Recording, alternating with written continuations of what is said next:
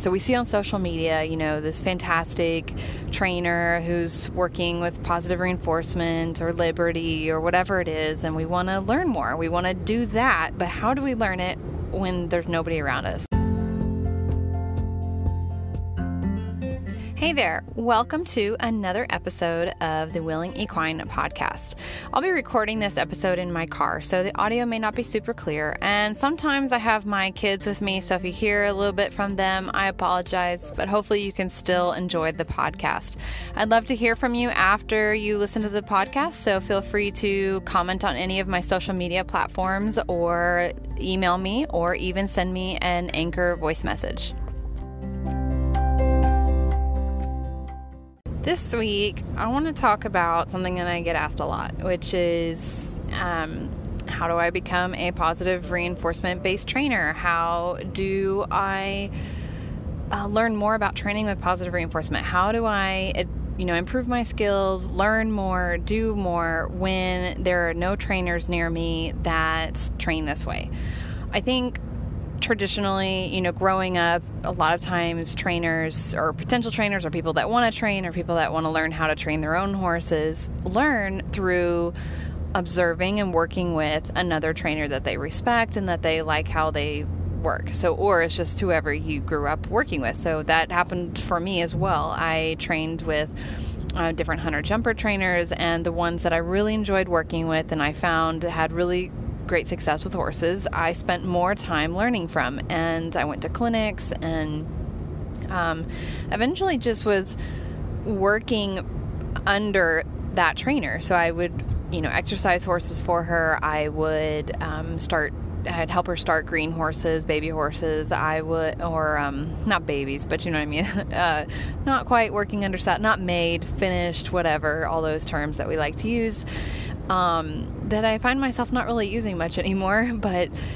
that's a whole nother podcast. Um, so I think it can be confusing and frustrating and seem limiting when limiting when we want to learn more and we look around and there are no trainers in our area that train this way. So we see on social media, you know, this fantastic trainer who's working with positive reinforcement or liberty or whatever it is, and we want to learn more. We want to do that, but how do we learn it when there's nobody around us.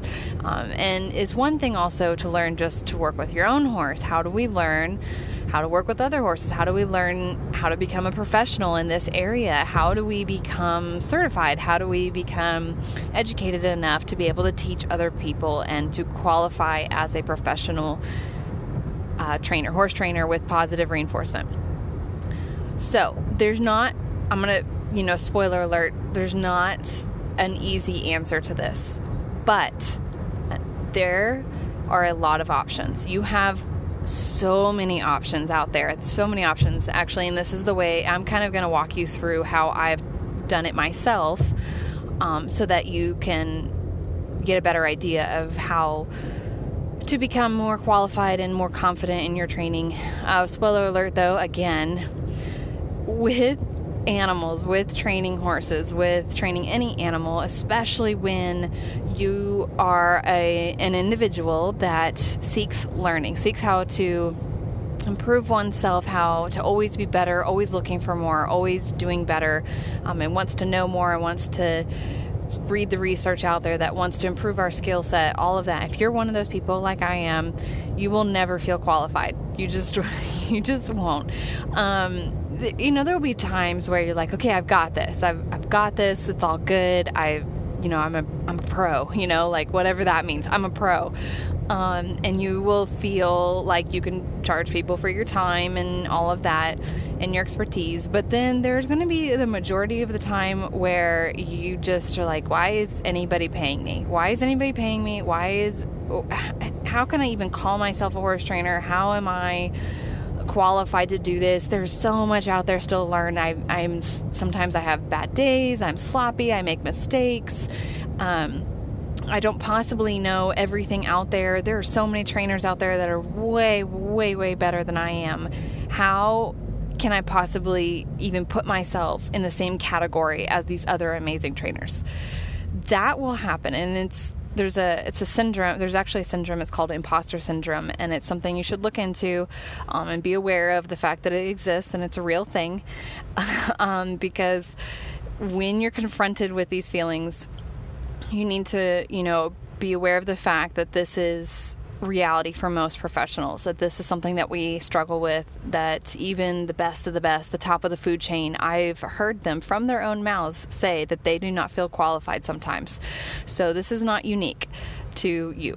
Um, also on top of that there i think there's this point and i'm trying to remember the name of the syndrome um, i think it's called the dunning-kruger effect. I think that's the one I'm thinking of. But anyway, where you think you know everything and you think you've got this and you're qualified and you've got it. You you know you've got the certifications. You you've trained all these horses. You're a pro. You can now start tra- train uh, training everybody, and you know what's up. You know what's up, and so you you're kind of very secure in yourself. And then you realize you get to this point where you're like okay, I actually don't know as much as I thought I did, and there's a whole nother world out there. And then you get all the way to the bottom where you're like, I have no idea what I'm doing. This is, I, I don't know what I'm doing. And anyway, the idea is that the, the less you know, the more you think you know, and then the, um, the more you know, the less you think you know. So that's kind of it's it flips on you. So it's crazy. The whole idea it's just it's a mind just a mind twist. It's very frustrating to experience. But my point in bringing this all up is that if you are wanting to be an equine professional, if you're wanting to train people professionally, train horses professionally, and let me insert this really quick. There is no such thing as just training animals. If you're getting into training animals because so you don't have to deal with people, then don't get into training animals because uh, just have your own animals, rescue if you want, or foster or whatever it is. Um, and train those animals. But if you want to become a professional horse trainer, the majority of your job is the people. Um, horses need very little training. They're just fine being just horses and do great as just horses. Um, and they do need some training to be able to do different competitions and work through some different behavioral stuff so that they can live in our world. But the challenging part of it is training people. So, the beautiful part about learning about positive reinforcement and behavior and behaviorism and all of that is that it really um, also applies to the people. Of course, it applies to the people, but more so than you might realize to begin with. You know, using positive reinforcement, um, shaping plans, building your criteria, all of this just 100% is for the people too. The owners of those animals that you're training need this as much, if not more, than the animals do because they're the ones that are going to go home at the end of the day and be responsible for that animal. So if you want to set your, that animal up for the ultimate success, if you want to be the best trainer that you can be, train their human to be the best trainer that they can be so that they can continue on and then they can keep doing the job that you started and be there for that animal and train them in a humane, low stress, positive way. Um, so absolutely 100% you're going to be training humans more so than you're training the animals and it's probably even more critical that you learn how to train humans than to train the animals. Of course you need to understand the training animals aspect. Um, absolutely. You have to be able to know that. That's your skill set. That's what you know that you sell and that you um, are going to teach that other person how to do. But don't fool yourself thinking that you're not going to be training people or interacting with people. Then um, so then, so I, I kind of went off on a little tangent there, but the reason I brought up all those syndromes and, and you know, the all of that and training the people and all that is because there is there's something you need to know. You need to know what it is that you you will be teaching. You need to know that and you need to realize that there is going to be more information out there than you will ever possibly be able to consume and any, you know, in a short time frame. Going to college, going to a school, going to um, a class or a course or reading a book is a great place to start. And but it is not the end of the road. You will not read a book and then just understand. You will not just go to a course and then be certified in a professional, or you might be certified and qualify as a professional, but you won't, that's not the end of the road. The end of the road is there's no end of the road. Um, it's an accumulation of information and classes uh, through, well, I should say it's an accumulation of information through classes, books, lectures, seminars, workshops, clinics, um, apprenticing getting hands-on experience with rescue horses, foster horses, uh, your own animals, your own horses. It doesn't even have to be a horse; it could be a dog, a cat, a fish. It all applies. Um, working with people, working with kids, working with adults, working with uh, or um, intern, you know, internships, uh, working student positions, mucking out stalls, even just working at a barn, being around horses, just grooming horses. All of this applies. All of this builds the information that you're going to need to be able to be able to teach other people. This is how I got to where I am, and this is the process and the road that I'm still on, and will forever and ever and ever be on this road. It is just clocking the hours, clocking the hours of education, the mental, reading, writing, uh, listening to audio, watching videos, all that and then clocking the hands on hours too. And I think we tend to forget that with horses or any animal, spending time around the horse, whether or not you're actively training, qualifies as hours clocked for expertise. Watching horses interact with each other, learning their body language, learning when to react, when not to react, just getting a feel for the animal, getting feel for how they move, how they feel, how they breathe, how they express emotion. That is so important and it will give you that intuition which you know, that's a whole nother topic on you know, is intuition just a conditioned you know, um, behavior so something that we just build over time. I could say, a lot of people would say, or I could say that I'm very intuitive when I'm working around horses, and possibly, but I honestly feel like that was a skill that I've gained and earned over the years. I was not born understanding horses. I was not born being intuitive to their emotions. In fact, if you watch videos from me working with horses when I was 10 years old, you would down like you would just look at be like, all right, yeah, I know that she has no idea what she's doing. She's not reading the body language. She has no uh, horse reading skills. She's not intuitive to their their movement and what they need and what they feel. Like that's just not something I just knew right off the bat. It's a skill that I have acquired over the years.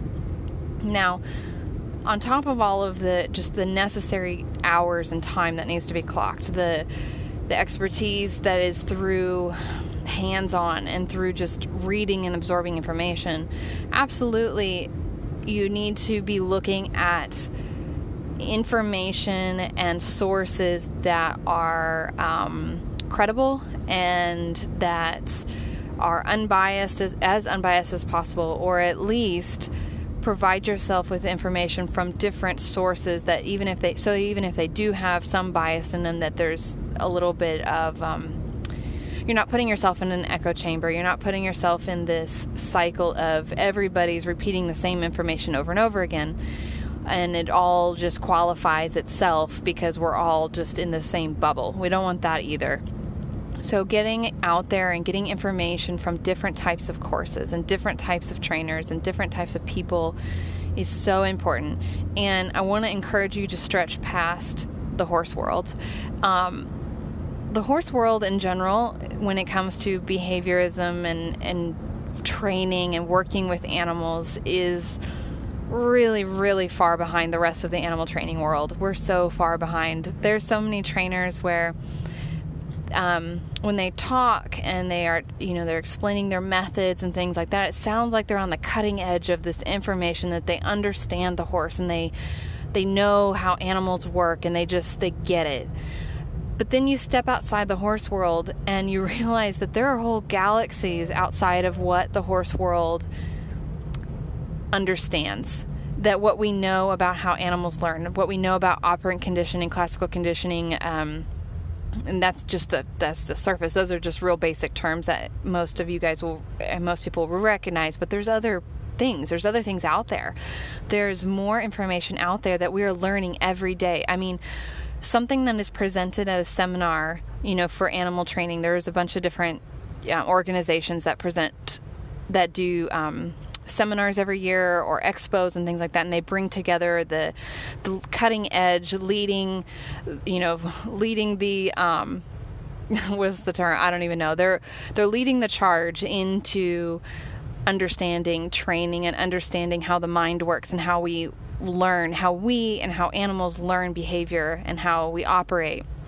So they bring together these people and they put them all in the same weekend in the same rooms and they talk and they and they um, they present information. And sometimes you'll find that even from year to year we'll look back and be like that's wrong. We we had it wrong. This is this is something new. So that's what's so important about never closing yourself off never thinking there's this end of the road where I am now finally a licensed professional. What what does that mean? I really what a license what a professional means in especially in the horse world because we don't really have any licensing or certifications really. There are different organizations that do certify. Like i am currently working towards becoming a certified horse behaviorist and or equine behaviorist or whatever you want to call it but um and i and so that's something that i'm working towards because i do want to work towards that goal one for because I would like to have a certification just for my own selfish. You know, I want to be able to show people, yes, look, I have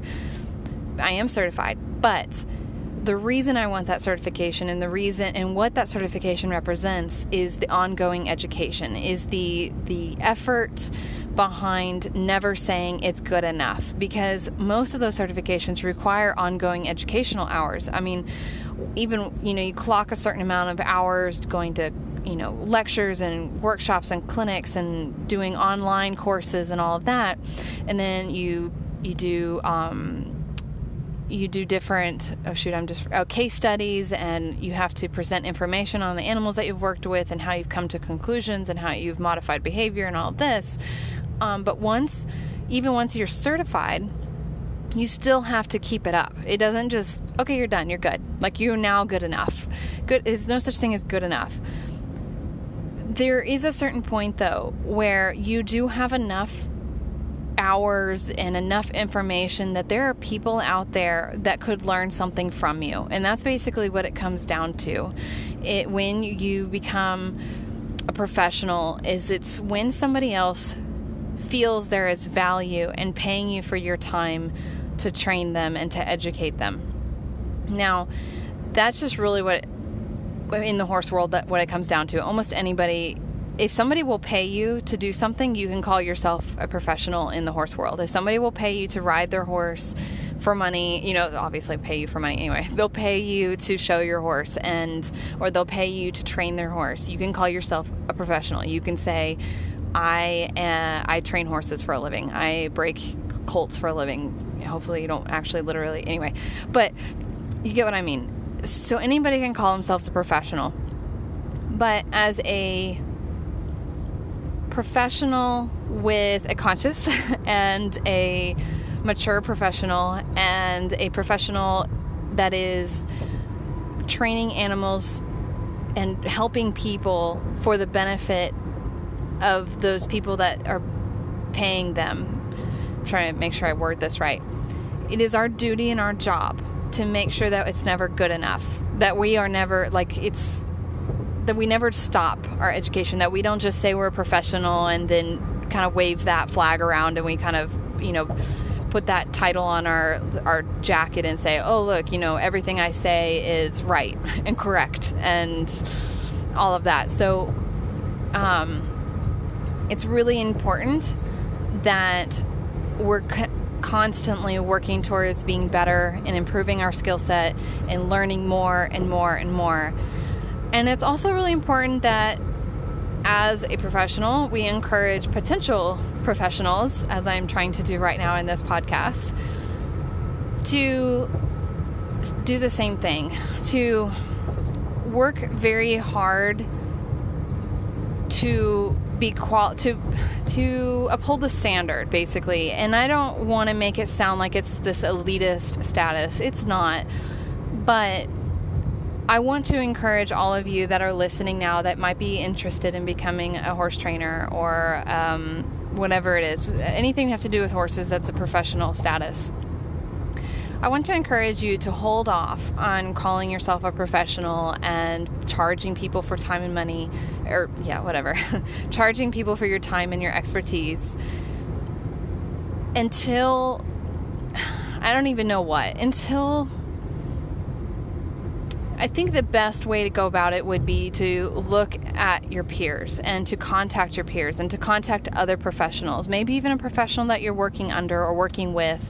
Um, it could be even online. You could work through with another trainer online as one of their students. Look to them for advice. You know, let them know that this is something that you're working towards and is something that you really want for yourself and they should be more than happy to help you get to that point. They should not feel that you're being competitive with them or that you're a threat to them.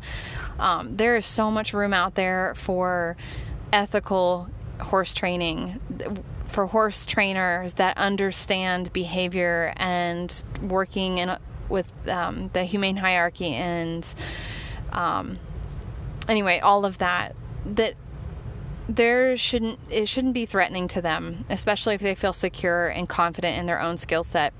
And they should be more than happy to refer you to different courses that you might want to take and help you along in your education and then to kind of let you know when it's time when it's time for you to start working with another horse. And really one of the best ways to start doing this is to volunteer at a rescue. Rescues are desperate for training for horses to get training for their vol- for volunteers to come in and help them re work with their horses so retrain certain behaviors or in general just start horses from the beginning. And this is a great place to start. It's a great place to get the experience the hands-on and to start getting your name out there too because potential adopters they might want to continue working with you. Um, and you know even other volunteers it's just a great place to start it's a it's an excellent way to get your foot in the door and to start spreading your name around. Um, and this applies for dog trainers too, working at kennels and rescues and all of that. And working as a working student, doing internships, apprenticeships with other trainers. You might have to travel, you might have to save up to be able to do it, but it's a great place to start. Working um, long distance with a coach is also a possibility. I have quite a few students that work long distance with me um, that I know have excellent potential to be trainers in the future, and I'm fairly confident at least two of them. Um, that is their goal. Actually, I know at least one, but I know I think two of them that's their goal to become trainers and and so even though we don't live close by, actually we live across the country with one of them we work all the time together. We do online coaching. I help her out. Um, she's anyway. It's just there are possibilities out there. It, just because you don't live next door to a trainer, um, and even if you're not trying to be professional, you just want to learn how to train your own horse. There are coaches all over the world that do online and long distance training. There's courses. There's um, video coaching, there's consultations. There, with technology, the possibilities are limitless. And there are also, like I've mentioned multiple times, there are conferences and ex conferences and expos and um, clinics and everything. So, yes, there are not trainers right down the road right now from you, and that's okay because you're going to be that trainer. if you want to be the professional, if you want to be a horse trainer and a professional, this is actually a really great opportunity for you. You have an opening, you have a spot to start your work and um, and no competition. So it's a great place to start. You just need to clock those hours. You need to get that experience. You need to work with other qualified professionals. You need to work with professionals that are constantly improving their education, that are constantly gaining more hands on experience, that are going to those conferences, that are going to those expos, that are going to lectures and seminars and getting certified and all of that. That's who you want to be learning from so that you can do the exact same thing and say that you've also learned from that person.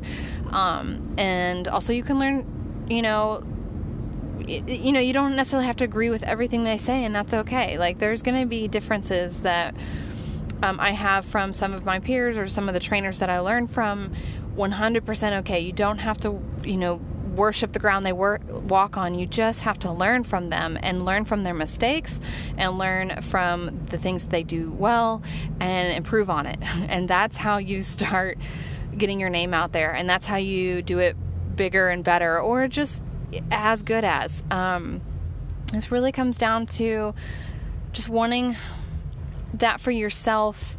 And if you're not wanting to be professional, just wanting that for your horse and wanting to put the time and the effort into making that happen.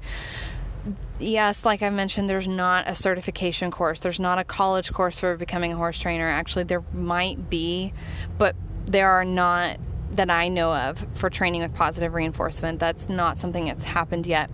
And even if there is, actually, I'm pretty sure, I, off the top of my head, I'm thinking of one, there is one course where the lady has set up that is intended to teach p- potential professionals, and that's fantastic. And it's happening, it's coming. Um, but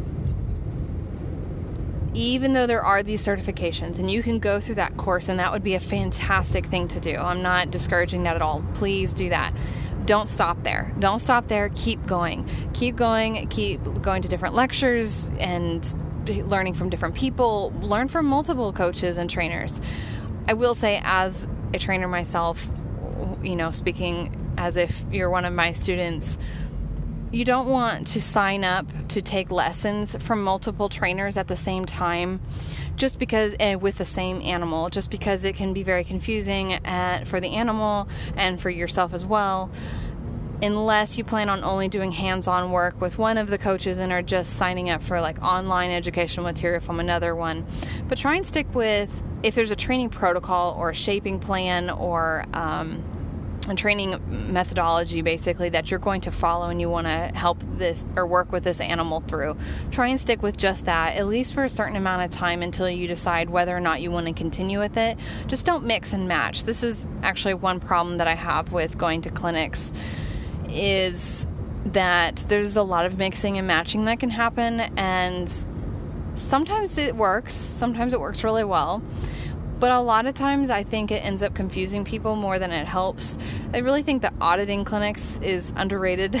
Um, I like to really audit clinics and learn from them by watching and listening and watching them work and then take home the pieces that I would like to use with my own animals and I really only attend clinics with clinicians that I plan on training with and sticking with that method, or I have been training with, and then the trainer happens to come to my area. So it really depends. You know, that's not a hard, fast rule, and I'm not saying don't ever go to clinics with your animals. Please don't take it that way. Um, just be careful. I have in the past gotten into the mistake of taking a horse to this clinician, then that clinician, then this clinician, and oh my goodness, the poor thing was so I, I, didn't know what to do. I was just mixing and matching, and the horse didn't know what to do, and it was just a disaster. I was just so desperate for help. I was just going to anybody and everybody. I would have been much better off finding a trainer that I really liked and watched his his or her work and really learned from, and I was like, okay, I want to work with that person, and then done long distance coaching with them and gone to every clinic that I could. Um, so that's something that I highly encourage. But hopefully, this podcast was really helpful in as far as, you know, those pe- the people that ask me, you know, how do I learn more about training with positive reinforcement? How do I become a professional training with positive reinforcement? Um, really quick here at the end, I'm going to mention that on my website, I have a resources page that has a lot of books and websites and links and videos that I recommend, articles and such for people interested in learning more about training with positive reinforcement and um, doing some of the things I've mentioned in this podcast. And I think on, well, anyway, if you're interested in learning about some of the conferences and lectures and all of that that I've mentioned in this podcast because you're interested in attending or just finding out more, feel free to email me. Um, it's info at thewillingequine.com or you can find it on my website. You can contact me through my website. And I will be happy to send you a list of some of the different um, things that I personally attend and uh, or are or I am planning to attend in the near future. Um, a lot of times they are a little bit more pricey, so you have to save up for them, but they're well worth it. I know they are, and there are quite a few that I have have been out of my price range up until recently that I am determined to get to this year and next year. So, um, but I'm happy to share that information with you. And also, as mentioned, there are tons of trainers out there that do online coaching. I personally do online coaching and I'd be happy to um, I'd happy to take you on as a student. I do have sometimes a short wait list, but it, um, I am looking for ways to add more students into my online group and there's going to be new material coming out soon um, that will allow for more students to come in. But even if I can't be the one to coach you, I have some other trainers that I'd be happy to refer you to. Um, so that way you're not left hanging in as, uh, but anyway, so hopefully this gives you a lot of different ideas and helps you um, get started on your path to becoming a professional horse trainer or whatever horse something or it just helps you get an idea of how to improve your education and your hands on experience as far as just working with your por- own personal animals. Thanks so much for listening. If you'd like to find out more about The Willing Equine, head to my website, www.thewillingequine.com. On there, I have blogs and um, a very extensive FAQ. I also have other social media through there. So I've got YouTube and Instagram and everything else you could possibly think of. Also, I'd love to hear from you, so feel free to send me a message or an email, and I hope to hear from you soon.